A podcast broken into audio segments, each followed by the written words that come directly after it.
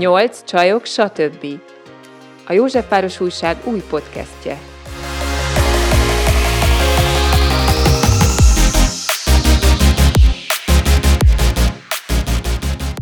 Sok szeretettel köszöntjük a Nyolc csajok, stb. podcast hallgatóit, a mai témánk a digitális függőség lesz. És itt van velünk Tóth Dániel, aki a digitális világra, digitális nevelésre szakosodott pszichológus, és Zsófi már majd kiugrik a bőréből, hogy feltegye első kérdését.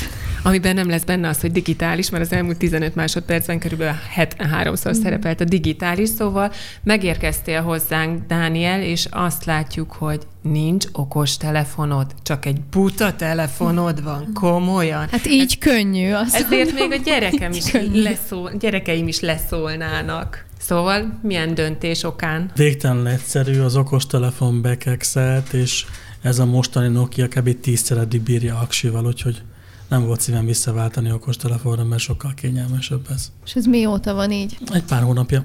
És nem hiányzik az okos telefon? Utazol a metrón, láttam bérleted is van, utazol a metrón, kicsit pötyök testhez, bármit csináljál. Nem mert ugyan bár megfogadtam, vagyis Judit kérte, hogy ne mondjam el, de elmondom, neki volt egy olyan újévi Na, fogadalma, ne, de igen, az volt az egyik újévi fogadalma, amúgy ezt az egyik adásunkban elmondtam, ami az újévi fogadalmakról szólt, hogy idén megpróbálkozik azzal, hogy nem reagál azon nyomban az üzenetekre.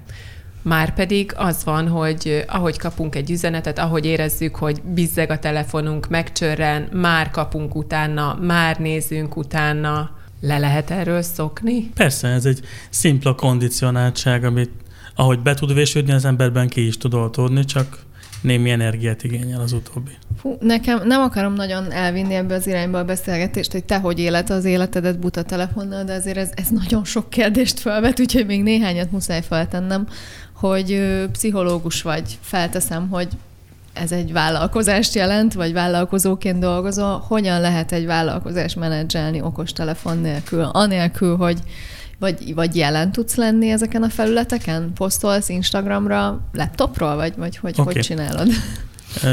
2020-as években járunk. 2015-ben intottam el az első YouTube csatornámat, azóta aktívan pszichológus pasi alkotó néven cikkeket írok, videókat gyártok, posztolok, jelenleg a YouTube mellett Facebookra, Instára idézőjelben tolom a tartalmakat.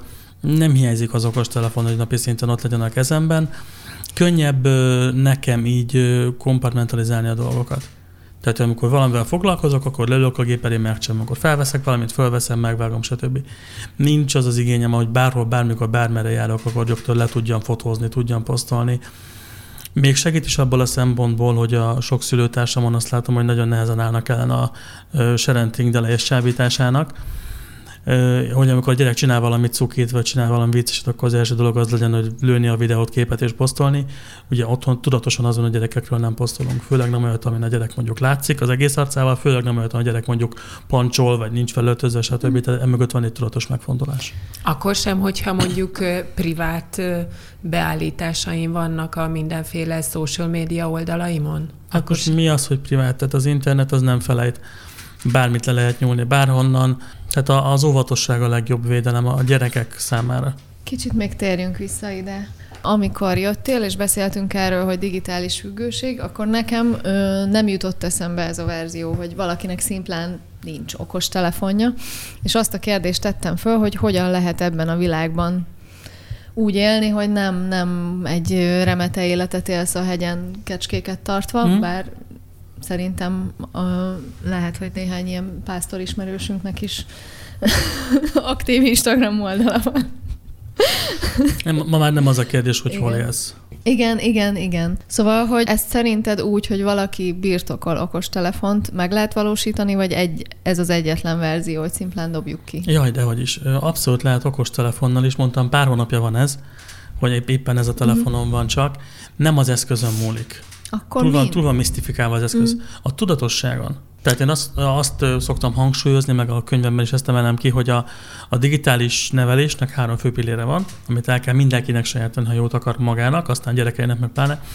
A tudatosság, a megfelelő keretek és a megfelelő kommunikáció a digitális dolgokról. Nem az eszközön van a hangsúly, hiszen én is most éppen okostelefon nélkül is aktív gamer vagyok, influencer vagyok, van egy vállalkozásom, sok mindent csinálok, és tökéletesen meg lehet oldani okostelefon nélkül is, de okostelefon mellett is úgy kellene tartanom a kereteket, odafigyelni a dolgokra, stb. Előbb voltak a keretek, és már amikor nekiálltál ezeknek, akkor meghatároztad, hogy mik lesznek a keretek, vagy pedig érezted magadon azt, hogy, hogy kezd sok lenni, kezd el uralkodni, és akkor hoztad ezeket a szabályokat. Még tovább megyek, azért kérdezem ezt, mert azt látom jelenleg, hogy nincs olyan ember, aki rajtad kívül, meg a nyugdíjas rokonainkon nem nagyon van olyan ember, akin azt látnám, hogy ne függne valamennyire a telefonjától. Tehát már benne vagyunk egy függésben. Uh-huh. Ahhoz, hogy ebből kijöjjünk, ahhoz nagyon szigorú szabályokat kell hozni, nagyon nehezeket. Ez tényleg olyan, mint az alkoholról való leszokás, gondolom én. Én ezt nem tudom, hogy olyan, mint az alkoholról való leszokás, azzal még sose próbálkoztam, nem mintha innék. Bennem az a kérdés merül fel, hogy egyáltalán le lehet ezt szokni? Mert hogy nekem mindig az az érzésem, hogyha nem kapok rögtön a telefonom ut- után, amikor csilingel, bizergál, hogy lemaradok valamiről. Uh-huh. Tehát ezt az abszolút lemaradást érzését hozza Igen. magával, amikor látod, hogy pörög minden, mindennek iszonyatosan gyors a dinamikája, és akkor nem lehet azt megtenni, hogy nem nyúlsz azonnal utána. Tehát, hogy van egy ilyen kényszerítettség az egészben. Vagy csak ezt képzeljük, hogy van benne kényszerítettség? Okay. Hát a jelenséget azt, hogy a FOMO-nak hívják, az attól való félelem, hogy lemaradsz valamiről. Kérdés, hogy ez mennyire egy pszichés dolog, és mennyire egy valós történet. Tehát ha például várok egy telefont a főnökömtől, vagy egy üzenetet, ami meghatározza a másnapomat, hogy kell a hajnalban indulnom, mit tudom én akárhova, akkor tök vagy az, hogy készelétben vagyok. De hogyha egyébként nincsen úgy ténylegesen megindokolva a dolog, hanem hogy arról van szó csak, hogy történik valami az interneten, és akkor nem vagyok rögtön képben, mi történt Justin Bieberrel, vagy mit tudom én, akkor úristen, miről maradok le. Az egy, az egy olyan külön pszichológiai... Gyorsan megnézem közben. Az egy, az egy egészen másfajta pszichés és az emberek nagy részén azt látom, hogy nem arról van szó, hogy valós indokról lenne szó, tehát nem arról van szó, hogy ügyeletben van orvosként, és akkor várja a notifikációt, hogy mikor kell életet menteni, hanem hogy az Hol internet... húzunk határt a valós és nem valós indok között? Tehát, hogy uh-huh. ha mhm. például nekünk olyan a munkánk, Jó. hogy folyamatosan ugye válaszokat várunk különböző emberektől, uh-huh. ilyen-olyan témákban, uh-huh. amik esetleg este érkeznek, uh-huh. az egy valós indok? Két külön dolog. Uh-huh. Az indok, meg a határ. Uh-huh. Határokat akkor is húzni kell, hogyha az embernek vannak valós indokai. Tehát én is várok üzleti e-maileket, ügyfelektől e-maileket, veletek is ugye online egyeztettem, tehát hogy bármikor, amikor van kommunikáció, várok választ, azt valamennyire követni kell, de az nem azt jelenti, hogy 0-24-ben ott vagyok. Tehát a határhúzás az is lehet, hogy azt mondom, hogy vacsora asztalnál nincsen kütyű hogy addig nem foglalkozok vele, addig lenémítom. Vagy amikor a családommal vagyok, vagy amikor a párommal vagyok, vagy amikor valakivel dolgozok, akkor az első telefon lenémítom, kikapcsolom, mert akkor csak neki szentelem a figyelmet. Ezek is ugye kerettartások, és nem arról van szó, hogy átmegyek vissza analógba, és akkor a nélkül élem az életemet. Csak hogy megvan mindennek a maga helye. És ugyanezt csinálom akkor is, amikor mondjuk játszani akarok. Tehát amikor idő, a játéknak szentelem az időt, akkor azt én komolyan veszem. Amikor a munkának szentelem az időt, akkor azt komolyan veszem. A, az én kérdésemet közben átugrottuk, mert jöttél a te kérdéseddel, egy kicsit meg is vagyok sértve. Ne tetted fel a több kérdést. Folyton annyira udvarias vagyok, és hagyom, hogy uh, Jó, de e- erre, erre szeretnék választ kapni, hogy egy, felejtem el. hogy egy meglévő függőségről beszélünk a legtöbb embernél, ebből hogyan lehet kijönni? Nem kell letenni feltétlenül permanensen az okostelefon. Tehát ez szerintem egy nagyon fals és káros tévképzet, hogy csak úgy lehet jól csinálni, ha az ember nem használja az eszközöket, akkor nem használom az eszközöket. Arról beszélünk, hogyan lehet jól használni. A tudatosságra lehet gyúrni, hogy én mivel, mennyi időt, miért és hogyan töltök megnézni, hogy a különböző applikációkkal, stb. Én mikor, hogyan töltöm az időmet, és hogy az mondjuk mennyire hasznos, vagy éppen üres járat, ilyen lufi idő kitöltés. Mert akkor azon már lehet variálni. Hogyha az nekem ad valamit, mert az emberek nagy része nem a készüléktől függ, mert ha kap egy újat, jobbat, akkor boldogan eldobja az előzőt. Tehát nem a készülékkel van a függés, hanem azon keresztül megélek. Igen. És akkor tartalmakkal lehet dolgozni. Tehát a munkám nagy része arról szól, azzal még szerintem, nem tudom, elmúlt 15 évben egy emberre jött hozzám, hogy segítségű vagyok, nem ezzel szoktak jönni. Hanem azzal, hogy a, az életükben nagyon nagy űrt kitölt, vagy nagyon nagy dolg, sok minden helyett ott van a digi. És akkor veszünk egy fiatal felnőttet, aki mondjuk 30 felé még nem volt párkapcsolata, még nem volt egy munkahelye, ahol meg tudott maradni pár hétnél tovább, vagy még nem tudott kirepülni igazából a családi fészekből, vagy kirepült, de visszatért, vagy csak szintén nem tudja, hogy ki ő és mit akar. Tehát van egy ilyen megrekedtség, elveszettség valami. És akkor, amikor elkezdünk beszélgetni arról, hogy mivel tölti az idejét, akkor ugye bejönnek a különböző digitális tartalmak. És akkor tök jó, mert ott kezd érdekessé válni a történet, hogy oké, okay, akkor milyen sorozatokat nézel, milyen játékkal játszom, milyen karakterbőrébe bújsz, mik azok a digitális tartalmak, amivel te szívesen töltöd az idődet, mert úgy érzed, hogy mondjuk ott jobb ment, mint a saját bőrödben, vagy a munkahelyeden, vagy az életben, stb.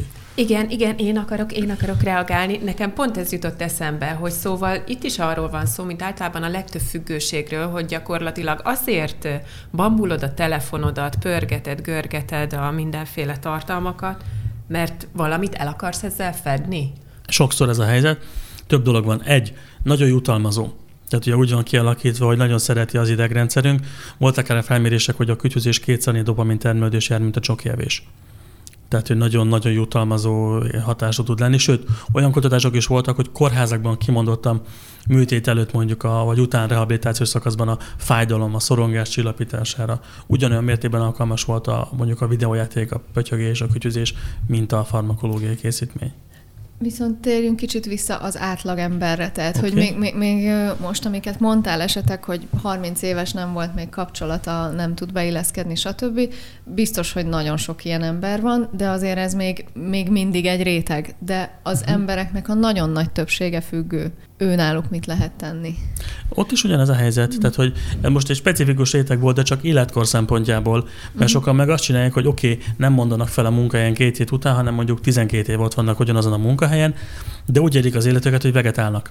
Tehát bemennek, nem igazán érdekli, elvégzik a kötelező penzumot, aztán hazamennek, és akkor onnantól digitális tartalmak veszik át az életet. Social média, TV, sorozatok, játék, kinek mi igazából részletkérdés? Bocsánat, de én ebben nagyon erős minősítést érzek. Tehát azt, azt érzem, hogy most azt mondtuk ki, hogy aki, aki digitális függő, annak egyébként nem lehet egy jó élete. Tehát, hogy, Ez hogy, nagyjából így is van. Én ezt nem gondolom így. Hát attól függ, mit értünk függőséggel. A definíció szerint a pszichológiában Aha. a függőség Na, az. akkor ezt tisztázzuk, amikor, hogy mit értünk Amikor valaki már nem alatt. tudja a dolgot keretek között tartani, uh-huh. elharapózik, amikor mondjuk minden másnál fontosabb lesz, amikor nem tudja, vagy nem is akarja kontrollálni, mondjuk mennyi időt, energiát tölt azzal az adott dologgal, amikor annak hiányában kellemetlen érzések, ilyen hiánytünetek kezdenek megjelenni, tehát ez a, a klasszikus ilyen és hol a telefonom, érezni vélem, hogy a zsebben ezek, de közben is nem a telefonom. ez az embereknek a hány százaléka? Elég magas. Egy, egyik másik. De ugye, ugye ez megy tovább abban a szempontból, hogy amikor én minden más elé helyezem, akkor az előbb vagy utóbb káros hatásokkal fog járni. Tehát az egyik legmarkánsabb ilyen vízválasztója a problémás viselkedéseknek nem az, hogy az ember sokat nyomkodja, vagy sok időt tölt a képernyőt, hanem amikor a kapcsolata, párkapcsolata, egészsége, munkája, külön, életének különböző területei elkezdik kárát látni a dolognak, és akkor sem korrigálja a viselkedést, hanem megy tovább lefelé a lejtőn, na az az igazi problémás zóna. Csak ugye ez megint egy kis százalék, és nagyon sokan vannak egy ilyen szürke zónában, ami a határeset. Ezt akartam igen kérdezni, hogy ha ez nincs, akkor normálisak vagyunk, akkor oké. Okay. Éppen tisztázzuk. Az, hogy mi a normális, az mm-hmm. minden korban az adott többség határozza meg. Na most a jelenkorbeli normális, az Igen. messze van az egészségestől, vagy a természetestől. És ugye már hosszú évek óta azt látjuk, hogy mint az az anekdotikus békuci, ami által lassan melegítjük a vizet, nem vesz észre, hogy megfő, szemben mm. ugye a hirtelen forduló tesszükkel. Mi állatunk is lassan melegedett a, a, a víz hőfoka, és nem vettük észre, hogy mennyire megváltozott az életünk. Akkor kapták fel sokan a fejüket, amikor mondjuk beütött a pandémia, és akkor ott egy picit hirtelen lett feltekerve a kakaó, és akkor feltűnt a szülőknek, hogy jé, ha a gyereknek mondjuk több szabad ideje van, akkor nem naponta három-négy részt néz a sorozatában, hanem egy évadot. Az a gyerek, aki előtt a két-három órát játszott játékkal, lehet, hogy 12 órát játszott játékkal. Az a gyerek, aki mit tudom én előtte csak játszott unalmában, elköltötte a szülők havi fizetését Fortnite skinekre, stb. De nagyon sokaknak hozott kellemetlen hidegzuhany felébresztést a pandémia digitális szempontból.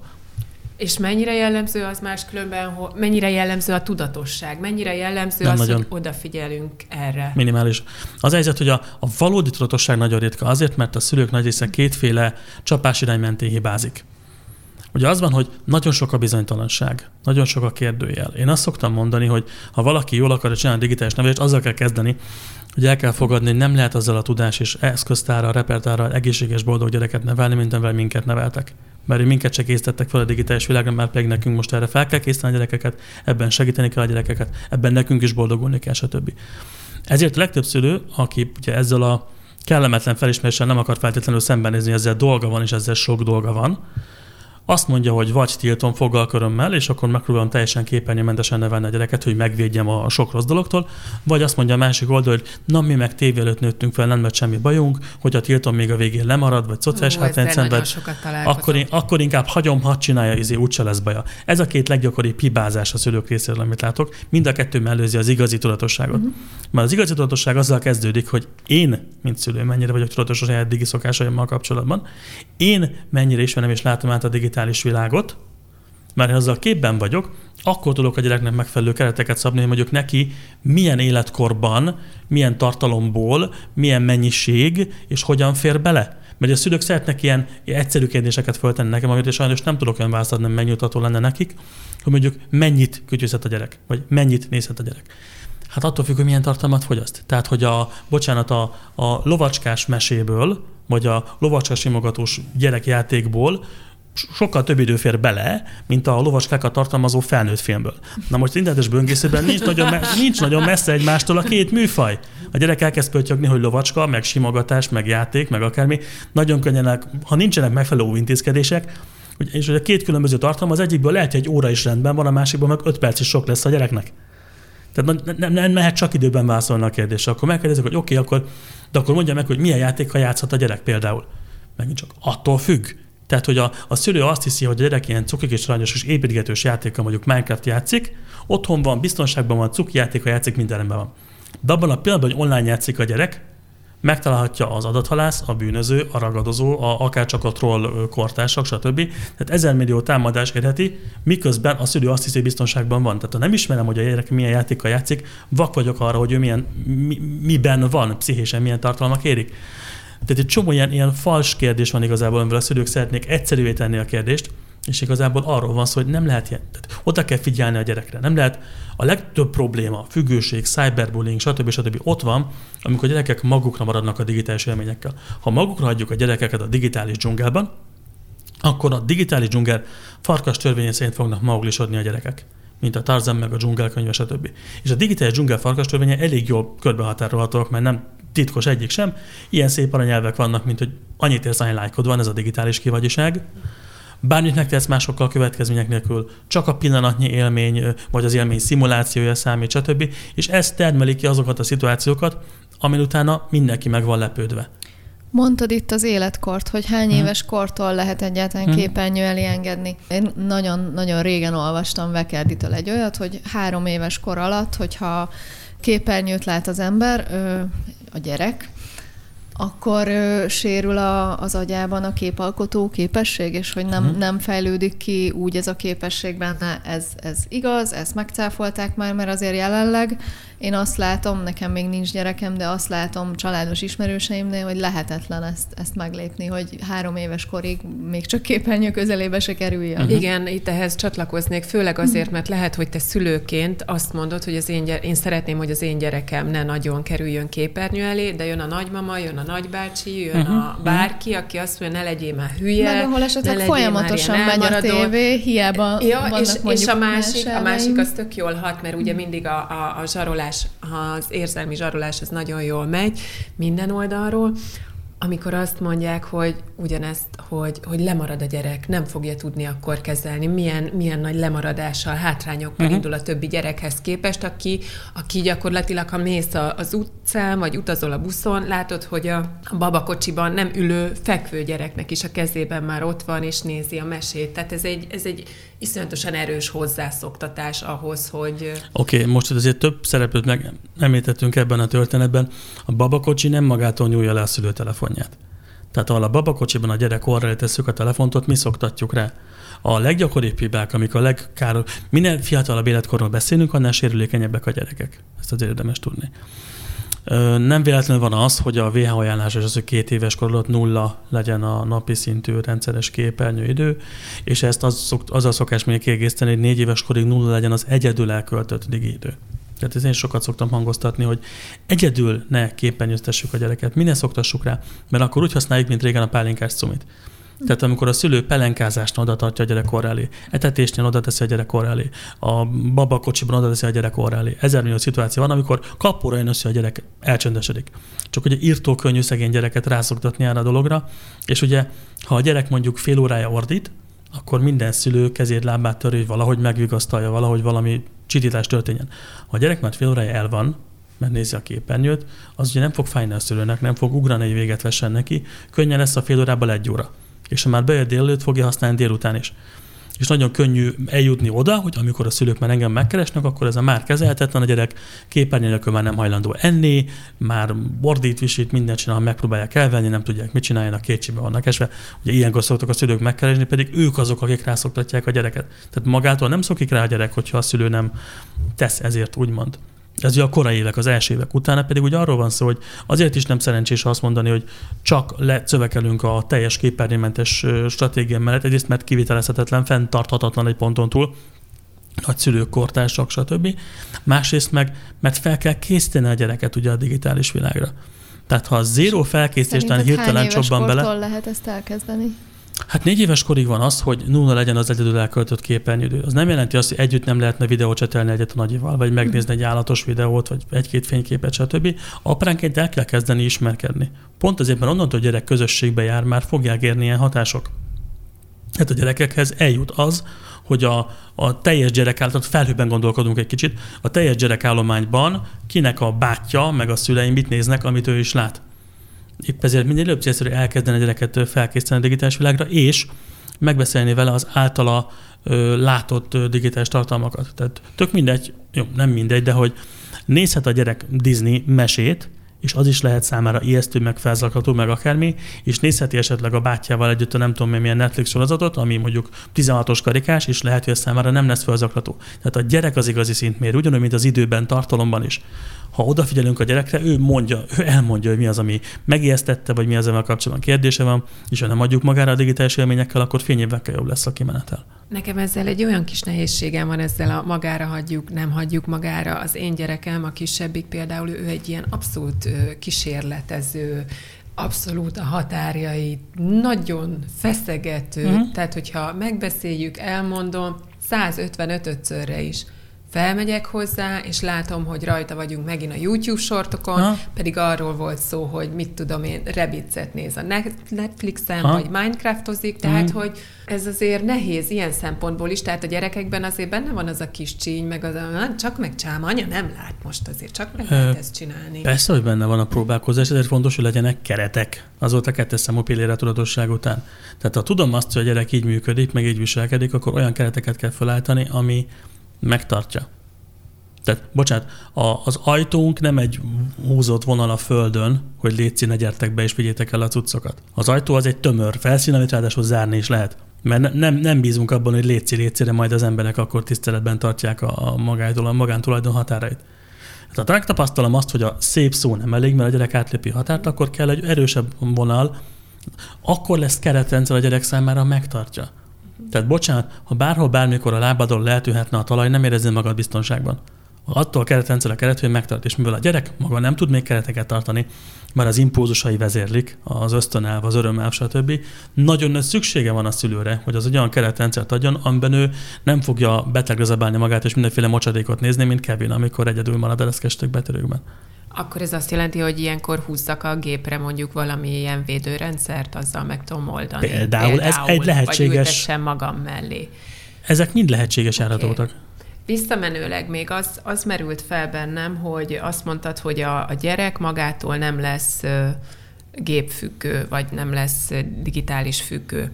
Viszont ugye az van, hogy a gyerek úgy fejlődik, hogy másolja a szüleit rengetegen uh-huh. vagyunk azok, akik otthon ülünk a gépünk előtt, és uh-huh.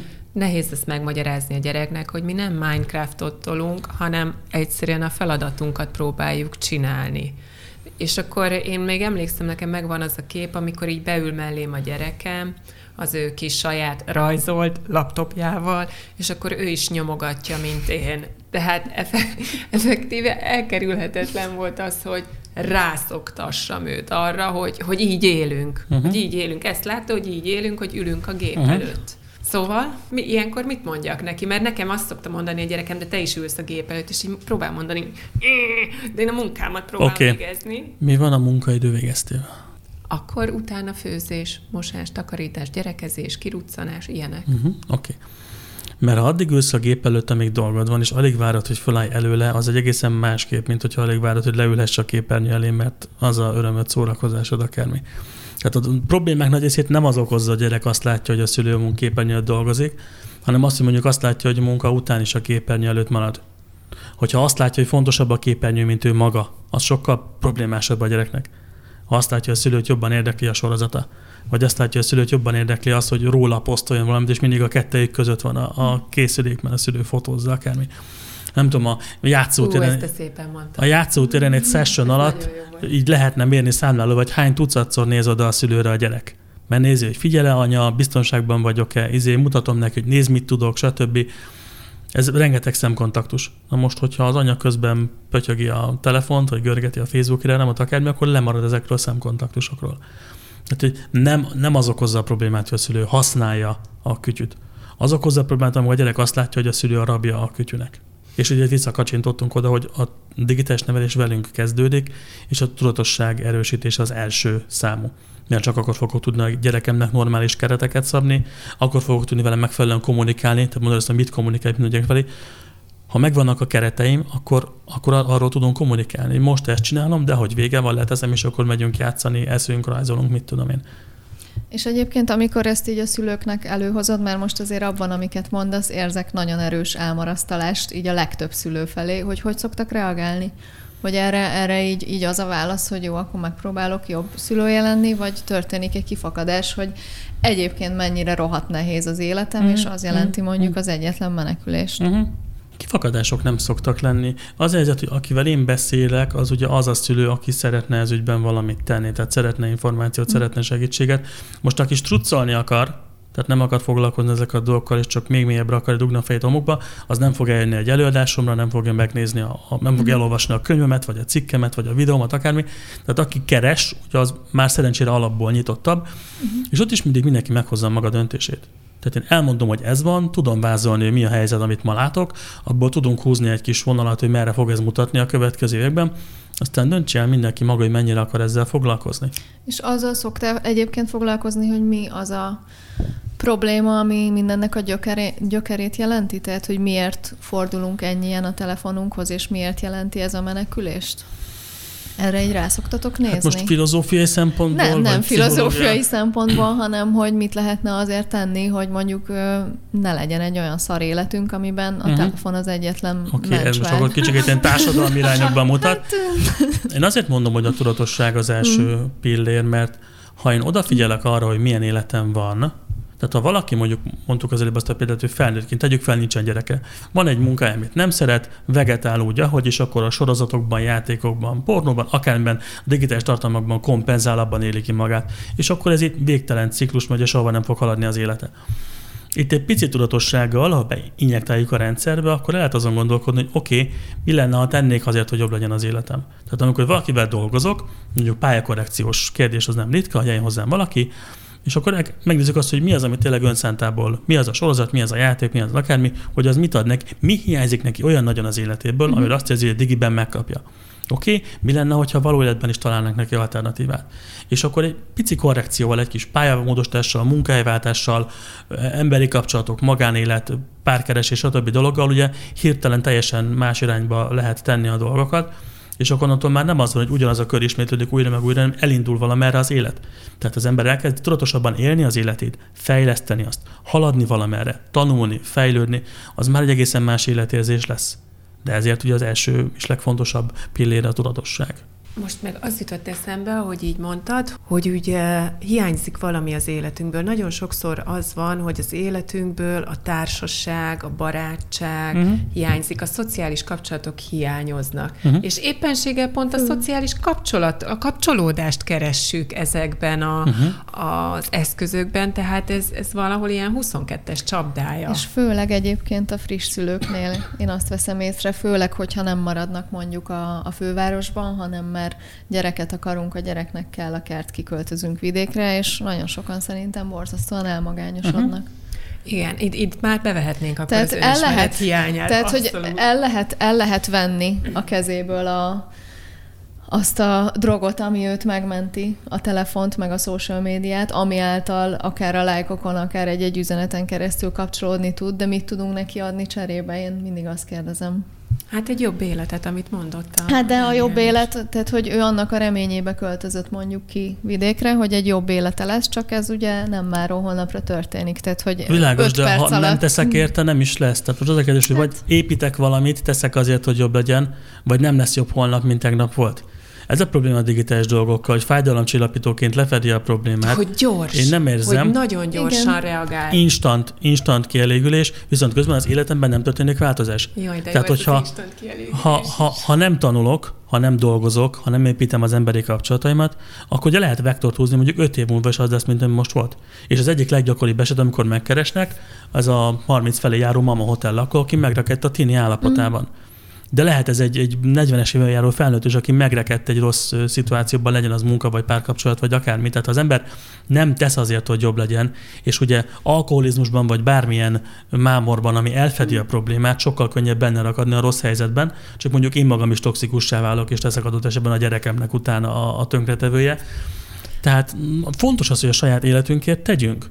Hogyha nekem barátokra van szükségem, akkor keresni kell a lehetőséget, akkor át kell gondolni, hogy hogyan csinálom a dolgokat. Én most csak egy kis empátiát szeretnék így a hallgatók felé sugározni, ja, jó, hogy sugároz. nem, nem, nem szeretném azt, hogy valaki meghallgatja ezt az adást, és így azt érzi, hogy te egy szar vagy, te rosszul csinálod, te egy toxikus életet élsz, te nem vagy elég tudatos, tegyél magadért, különben semmi nem fog változni. Tehát, hogy azt érzem, hogy annak az embernek, aki most ebben a helyzetben uh-huh. van, nem biztos, hogy ezzel tudok a legtöbbet segíteni, hogy okay. még ebben az e- eleve rossz életében én szétválasztanék két dolgot, uh-huh. amit itt összemosol. Uh-huh. Az egyik az, hogy szerintem nem vagyok egy empátiamentes pszichopata. Tehát abszolút uh-huh. együttérzéssel szoktam uh-huh viszonyulni az emberekhez, de az együttérzés nem jelenti azt, hogy megerősítem a rossz viselkedést. Abszolút, Tehát igen, csak nagyon-nagyon szem... elmarasztaló mondatokat mondasz most, ami azért Meg... beleérezve, és hogy nem vagyok ebben a helyzetben, Bocsánat, de kicsit így Én a valóságot mondom, hogy ez valakinek elmarasztalónak hat, az mm. menjen el maga a pszichológushoz, és akkor beszélgessen erről. Tehát, hogy közlöm a tényt, hogy mi az, ami rossz a gyereknek. Közlöm a tényt, hogy mi az, ami rossz neked. Ha valaki úgy hogy jaj, én szegény, oké, okay, lehet abban is támogatni az embert, hogy önbecsülés, meg önérzet, meg simogassuk meg akármi, de hogy itt most a digitális nevelésről beszélünk, valamit ki kell tudni mondani, mi az, ami jó, mi az, ami nem jó. Az, hogy mire van szükséged ahhoz, hogy ebben boldogulj. Tehát uh-huh. nem mondom azt, hogy erre minden szülőnek képesnek kéne lennie egyedül, segítség nélkül összeszednie magát, megváltoztatni az életét, kikupálni magát a digitális uh-huh. világból, és felnevelni gyereket. Szó nincs róla. Hát erről szól a munkám nagy része, ebben segítek a szülőknek. Adom az információt, adom a támogatást, adok mindent, amire, amire szükség lehet, de az alfa és az omega akkor is a szülő, hogy ő maga meghozza a döntést, ő maga Persze. akar változtatni. Az hát meg egy fájdalmas folyamat. Tehát szembenézni azzal, hogy valami nem jó, és azért nekem tenni kell, az egy fájdalmas folyamat, és annak el kell tudni bírni a fájdalmát. És én szerintem úgy vagyok empatikus, hogy hiszek azokban az embereknek, akiknek segítek, hogy ők képesek szembenézni ezzel a fájdalmával. Nem kell megóvnom őket a saját életüktől. Mm. Szerintem az egy nagyon hosszú folyamat máskülönben, hogy így odáig eljutni arra a szintre, hogy az emberek beismerjék nem az emberek, hanem sokan beismerjék azt, hogy egyáltalán ebben tényleg kellene tudatosságot alkalmazni. Tehát ahogy ez olyan, mint a rossz kaja, ahogy, ahogy te is mondod, hogyha nem akarod rossz kajával mérgezni a gyerekedet, akkor miért, miért akarnád őt ezzel mérgezni? Máskülönben én nem érzem azt, hogy, hogy olyan szigorú lennél, vagy hogy, Vagy én nem érzem magam megbántva, már pedig én, én azt gondolom, hogy ez valamilyen szinten az én ingem, úgyhogy én magamra is feszem. Neked alapvetően nem rossz az életed, szerintem. De nem arról nem van szó, de ne, nem, tehát a gyerekeimmel én is küzdködök. Nagyon de nem is csak az ölébe hullott az, amilyen élete tehát, van. hogy, hogy én nagyon keményen küzdködök a gyerekeimmel tényleg abból a szempontból, amit te is mondasz. Tehát átesik az ember ezen, hogy dolgoznom kell otthon, és jön a gyerek két percenként, megbolondul. Van egy válaszom a korábbi kérdésedre. Az egyik legfőbb probléma a digitális függőségekkel, hogy instant és könnyű. Ehhez képest az életben bármi, ami fontos vagy ami érdemleges, azért meg kell dolgozni és jó dolog erőfeszítést tenni valamiért nap-nap után és hétről hétre, az már önmagában az, ad az embernek egy tartást, Abszolút, ad az embernek egy önbecsülést. Gondolom. Azok az eredményeink, amiket megdolgoztunk. Ehhez képest a digivilág azt mondja, kattints kettőt, és népszerű vagy, száz barátod van, van, szuperhős vagy, vagy, vagy akármi vagy, bármilyen élményt tudunk szimulálni, de azok szimulált élmények. Kikapcsolódásnak jó, rekreációnak tök jó, de belehelyezkedni, hogy az legyen az életemnek az első számú mesdji, hogy abba az illúzióba ringatom magam, hogy az rendkívül borzalmasan káros. Felnőtteknek, gyerekeknek egyaránt. Ezzel abszolút egyetértek, én csak annyit mondtam, hogy hogyha a probléma gyökere az, az nem maga a függőség, hanem valami mélyebben lévő, akkor, akkor Mint azzal, általában azzal, minden függőségnek Azzal segítünk el, hogy tedd le a függőségedet most. és hát minden függőségnél, minden függőségnél ez a, ez a bevett terápiás módszer, hogy az első az, hogy detox, alkohol, kokainfüggőség ja, igen, de jó, de jó, Az első az hogy, az, hogy teljesen kitisztítani az emberi szervezetet. Nem. Nem, bocsánat. Hogy rátaláljon mindaz a fájdalom és mindaz a probléma, ami elől belemenekült, és akkor kezdődik egy, a terápia. Egy alkohollal és egy droggal az a terápia, hogy, hogy a teljes józanság. Viszont ahogy az hm. elején mondtad Én is, a digitális... Ezt Mondja tovább. A digitális, azt nem lehet teljesen lerakni, azt nem kell, nem Hogy tudod. a digitális ö, világot nem tudjuk teljesen kiiktatni az életünkből, tehát uh-huh. ha csak nem élünk ö, kecskékkel Igen. a hegyen. Igen.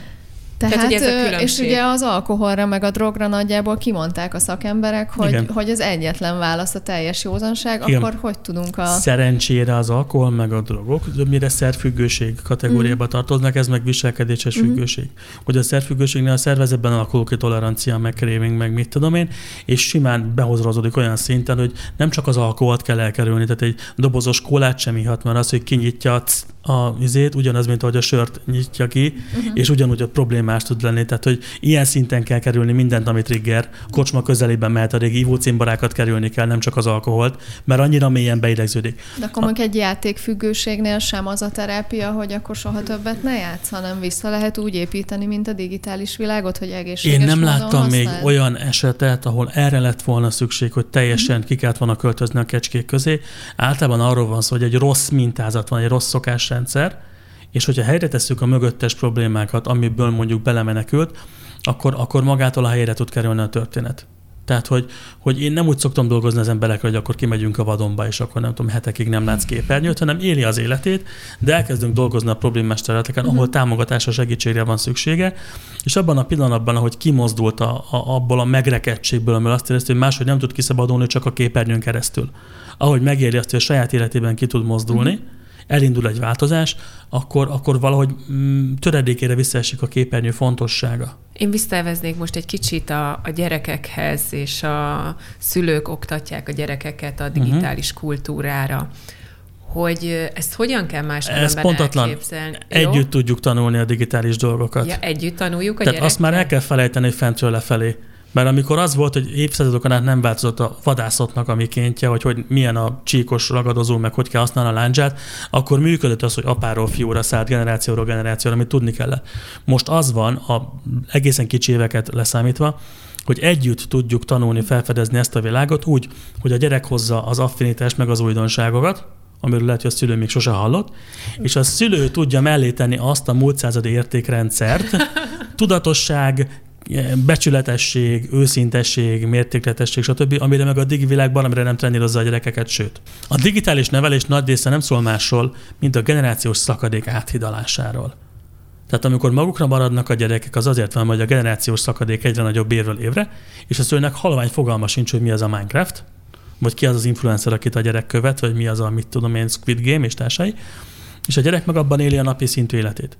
Ha elkezdünk kommunikálni, áthidalva a generációs szakadékot, tehát ha mondjuk a szülő nem csak azt kérdezi meg a napi rutinban, abban a 10 percben, amit beszélget az átlag szülő a gyerekével, hogy mi volt az iskolában, hanem megkérdezi azt, hogy mit láttál a YouTube-on, vagy mit mondott az influencer, vagy mi volt a játékban. Mm. Tehát beemeljük a digitális élményeket a láthatatlan világból, a vadonból, a beszélgetés terébe, akkor az ott rengeteg segítséget tud adni a gyereknek, és update tudja egy kicsit a szülőt. Nekem a gyerekeim, a kisebbik főleg, ő nagyon elviszi a beszélgetést ebbe az irányba. Hmm. Hát mert fontos neki. Tehát a, a digitális élmények ugyanolyan fontosak és meghatározók lehetnek, mint bármilyen offline élmény. A szülők nagy része ott szúrja el, hogy azt hiszi, hogy a digitális élmény másodlagos. Hogy hagyjuk azt a hülye játékot, beszéljünk a fociról.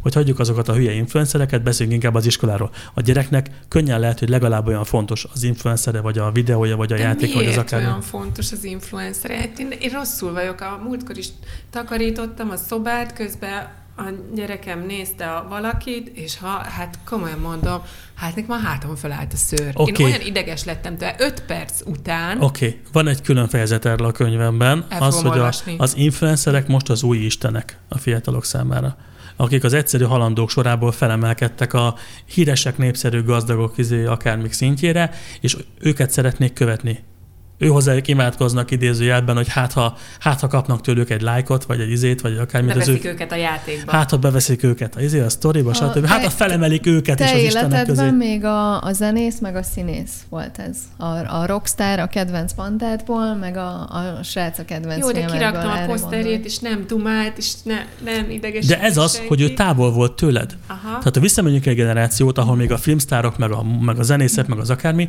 pontosan tudtam azt nyire egy házán, egy átlagos hétfő reggel, hogy az életben nem leszek Hollywoodban filmsztár, meg hogy több ezer kilométerre vannak tőlem.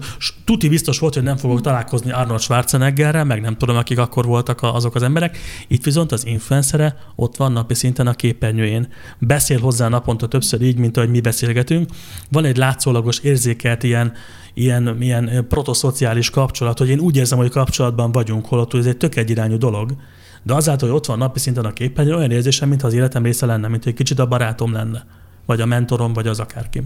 De én akkor se értem ennek az elejét máskülönben, de ez nagyon érdekel tényleg. Tehát, hogy már tíz éve is csodálkoztam azon, amikor valaki azt nézi, hogy valaki más hogy játszik.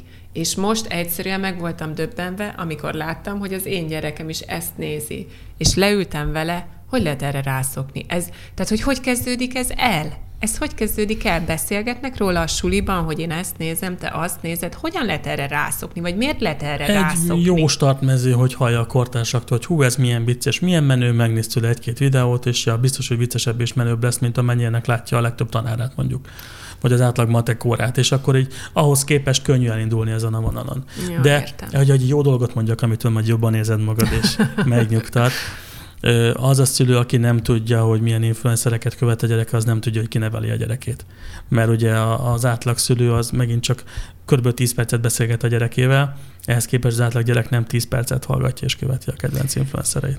Me- mi az az életkor, ameddig tudod nevelni a gyerekedet, és honnantól ö, veszik át gyakorlatilag az iskolatársak ezt a, ezt a funkciót, és már annyira ellenőrizhetetlen okay. lesz. Oké, okay. okay bocsánat, rossz a kérdésfeltevéskor, hadd korrigáljam egy picit, a nevelés nem ér véget a kortás hatás belépésével. Az a fajta nevelés, hogy a szülői kontroll határozza meg a gyereknek az mhm. egész napját, az véget ér ott, amikor iskolába megy a gyerek. Mert hat, ha én most nem vagyok képben ezzel, ezért kérdezem, hogy hat éveseknek már telefonjuk van? Sokszor igen. Igen. Általános iskola elsőben egyre több gyereknek van már saját telefonja, nem feltétlenül kéne. Tehát én, én, én nagyon tökéletes digitális nevelést adtam neki hat éves koráig, együtt néztünk mindent, uh-huh. beszélgettünk róla, bekerül az iskolába, akkor onnantól kezdve jönnek a pofonok, Onnantól mit mutatnak akkor neki a gyerek medencéből átment a mélyvízi medencébe, uh-huh. és akkor kiderül, hogy mennyire kapott jól felkészítést, uh-huh. és akkor ott De nem fogja azt mondani, amikor a, a legjobb barátja mutatja neki a telefonján az olyan tartalmat, amit mondjuk én nem engedtem Igen. meg neki, nem fogja azt mondani, hogy bocs, én ezt nem nézem meg, nem? Könnyen lehet, hogy nem, de hogyha benne van a családi rendszerben, hogy napi szinten beszélgettek a digitális tartalomról, akkor onnantól, hogy mélyvízben van a gyerek, kiemelten fontos lesz az, hogy beszélgestek arról, hogy akkor mit látott. Mit mutattak neki, miről hallott, mi az, amiről, amiről hallott és szeretné otthon megnézni, mert a többiek már játszanak Fortnite-tal, és ő szeretné kipróbálni, vagy a többiek nézik a Squid Game-et, és akkor ő is szeretné, és akkor ott onnantól egy szintet, szintet kell, hogy lépjen a dolog, mert a szőnek még inkább ott kell lennie a gyerek mellett, és segíteni, és támogatni. És annyi van még, hogy a kezdeti időszakban ö, sokkal jobban ö, mondjam, a szőnek még mindig ott kell lennie, mint ilyen kerettartó funkció, és ahogy megyünk ugye a serdülőkorba, egyre nagyobb lesz a gyerek, ugye úgy lehet neki egyre nagyobb autonómiát és szabadságot adni, hogy ő maga tud egyre tudatosabb felhasználó lenni. Tehát én a digidőben is el szoktam mondani, amit régen a zseppénzzel, hogy épeszű szülő nem azt csinálja, hogy tessék, itt van a havi fizunk, és akkor most te döntöd el, hogy mire költsük a pénzt, és hogyan, hanem hogy kap a gyerek valamennyi pénzt, és hogyha mit tudom, megyünk fölfelé, és kezdtük 2000 forinttal, hogyha ö, ö, zseppénz emelés után, mit tudom én, a 3000 forintnál azt látjuk, hogy elkölti minden pénzét csokira, rosszul létig, akkor ugye akkor el kell róla beszélgetni, és akkor újra kell értékelni a dolgot.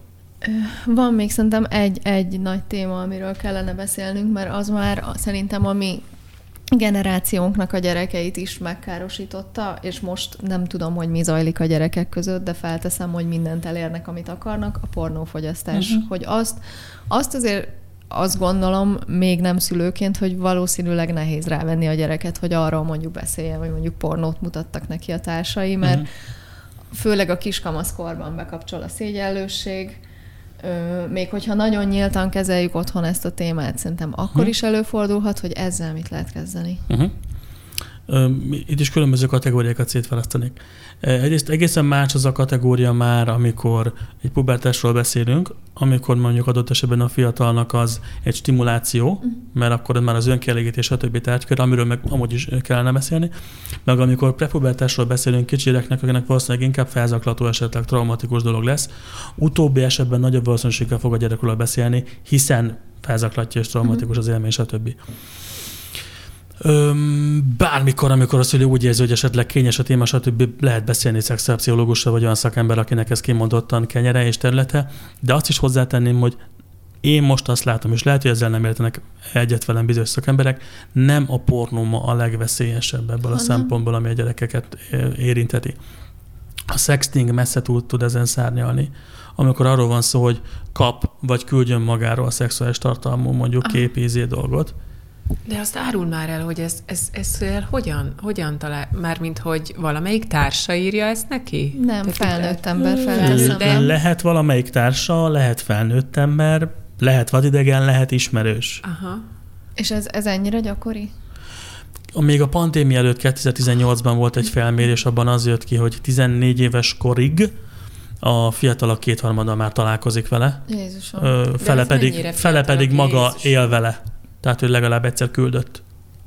De most képekről beszélünk, vagy üzenetekről, vagy mindkettő? Hát ez ma már általában képet jelent. Tehát uh. az, hogy csak chatüzenetben azt a felnőttek uh. csinálják inkább, a fiatalok inkább a kép és a videó. Akkor ugyanaz a kategória, hogy az ilyen szexi kihívások, hogy a TikTok uh. tele van ilyennel ahol 12-13 éves lányok azt látják, hogy így kell vonaglani, úgy kell pózolni, és akkor ők is csinálják magukra a videót, hogy lájkokat szerezenek vele, hiszen annyit érsz, hogy lájkod van. Akkor ennek ez kapcsolódik mondjuk egy kis cyberbullyinggal, hogy a jócók a Zakéta Zsanikával, és akkor az addig kapott képeket, videókat bosszúból körbe küldi az egész iskolában. Én azt hittem, ez csak az amerikai sorozatokban van. Azért valaki felelősségre vonható, ezt kössük ki. Hogyha Kit szeretné felelősségre vonni? Senkit nem tudok. Senkit nem tudok felelősségre vonni, hogyha mondjuk a gyerekemnek... Hát, ha kiderül, van. hogy kiposztolta, de azért ez elég ügyesek a gyerekek, és úgy csinálják, hogy ne, dör, ne dörüljön hát meg, ki. meg az a helyzet, hogy most nem büntethető korú gyerekeknél, hogy van ott felelősségre. A jogrendünk, az oktatásrendszer, az egészség, ugye izé, még a pszichológia szakma is minimum 20 éves lemaradásban van a technológiai dolgok mögött. Meg on, on, onnantól már mindegy, tehát hogy tök mindegy, hogy valakit felelősségre vonsz, hogyha a 13 éves kislányodról képet romokban hever az élete, igen. igen, körülbelül. Tehát, hogy a, és ha a pici, csak egy picit feljebb megyünk életkorban, a pornónál devastating is sokkal károsabb tud lenni az OnlyFans féle vonal, ami azt mondja, hogy kombinálja a pornográfiát a social médiával. Mert a, mert a Mondjuk el azoknak a hallgatóknak, akik tehát, nem hogy a, tudják. A, a, hogy a hagyományos pornográfia arról szól, hogy egy vizuális stimulus, szexuális önkielégítésre mondjuk, hogy leegyszerűsítsük. Ehhez képest az OnlyFans vonal azt mondja, és valószínűleg nem az egyetlen, csak ez a leghíresebb, hogy kombinálja a social médiának azzal a hatáseffektjével, hogy mintha lenne egy influencered, akit követsz, de azért követsz, mert vonzódsz hozzá. És ő küld neked képeket, de tudsz vele csetelni is, felkötsz, a születésnapodon küld neked köszöntést, tehát van egy olyan, mint hogy egy távkapcsolatban lennél valakivel, csak ugye fizetsz érte, és mondjuk az alapdíjon felül mindenféle extra fizető szolgáltatások vannak, gyakorlatilag százezereket bele lehet pumpálni a szinte, és irgalmatlan függőséget ki tud alakítani, olyat, amit a sima pornó nagyon ritkán. Lefagytam. Tehát azért mondtam, hogy persze fontos beszélni a pornóról, de vannak veszélyesebb dolgok is a vízben. Én kicsit menjünk, menjünk innen egy kicsit, hogy ennek a, a digitális világnak az is egy ilyen idézőjelben jótékony hatása, hogy, hogy el tudsz bújni benne, Persze. mégis ott tudsz lenni, mégis jelen tudsz lenni. Uh-huh.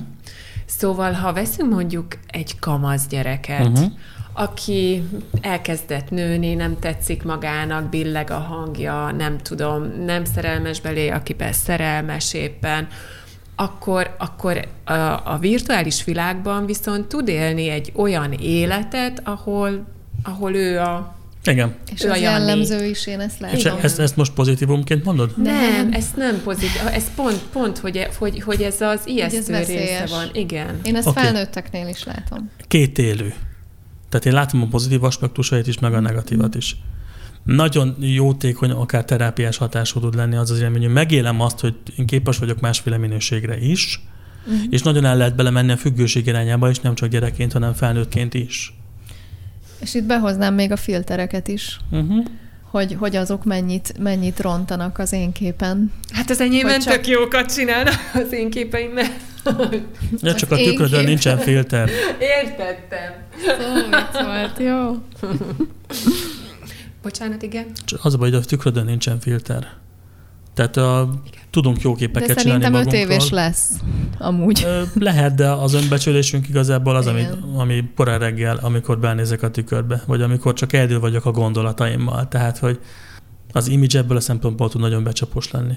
Jó, de azért egy ideig az jót tesz, nem? A filter? Szerintem biztos nem. Szerintem annál hát, károsabb dolog nincs a tiniknek. Persze, hogy nincsen. Per, ezt nem vitatom el, nincsen. De például én, hogyha megnézem magamat ránc nélkül, én úgy szeretem magamat nézni ránc nélkül, meg van olyan applikáció, tudjátok, amikor meg tudod nézni magadat időse, meg hogy néztél ki gyerekként. Nem? Nincs meg.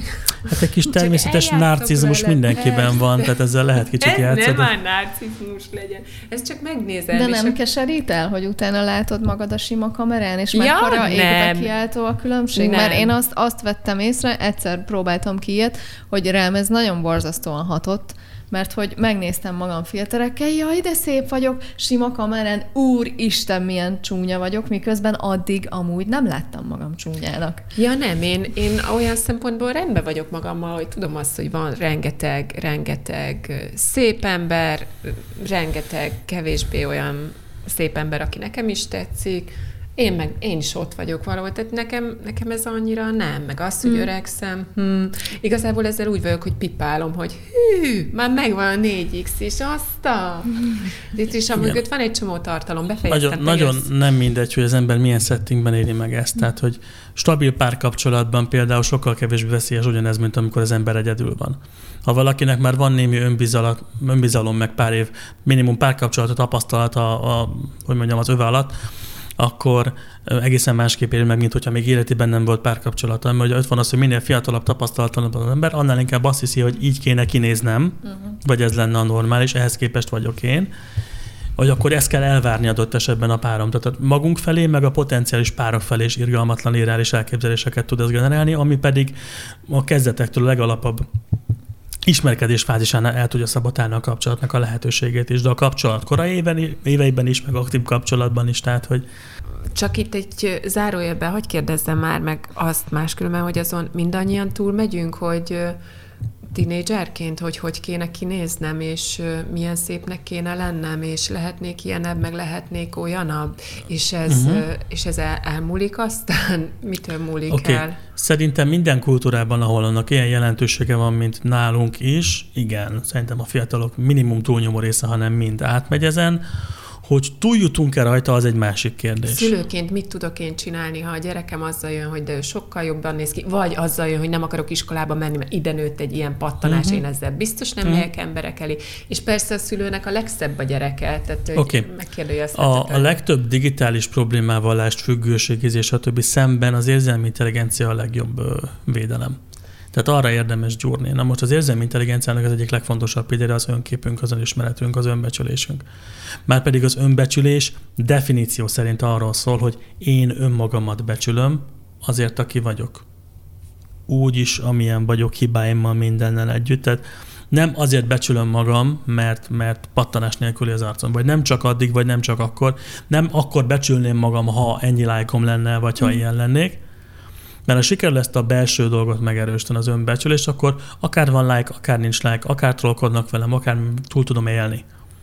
Ha ez nincs meg, akkor a gyakori verzió inkább az, hogy ezek a lufi dolgok vannak, hogy megtapasztalják tini lányok azt, hogy néhány kattintással tudnak egy jól filterezett világított akármi szelfivel, százával, hanem ezével lájkokat gyűjteni, és akkor hirtelen fölfúvódik a kis ego lufi a pszichéjükben, hogy én jobb vagyok, mint a többiek, mert hogy engem hogyan lájkolnak, csak ugye az meg üres, kipukkad és összeomlik. Tehát um, nagyon sok ilyen lufit kínál, ilyen szimulált élményt a digitális világ. Arra érdemes zsolni, hogy val- valós belődi, belső ö, tartás, önbecsülés legyen. Akkor itt ezzel meg is elhatunk. Igen. Gyönyörű szép záró mondatot hallottunk tőled. Köszönjük szépen, Dániel. Nagyon szívesen. Ha pedig valaki szülőként úgy érzi, hogy ebben segítségre lenne szüksége, nekem rengeteg cikkem, videóm, pszichológus pasi alkotó néven kim van az interneten, ha valaki segítséget szeretne a digitális nevelésben, írtam róla a könyvet, azt is megtalálja.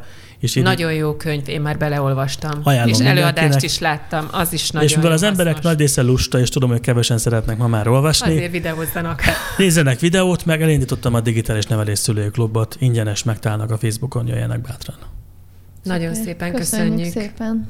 Veletek pedig, kedves hallgatók, akkor Jó. hamarosan találkozunk. Köszönjük szépen, hogy itt voltatok velünk a mai adásban is hallgassátok vissza a korábbi adásainkat, iratkozzatok föl a mindenféle csatornáinkra, arra sokra, ami van.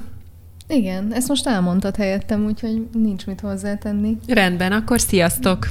Sziasztok!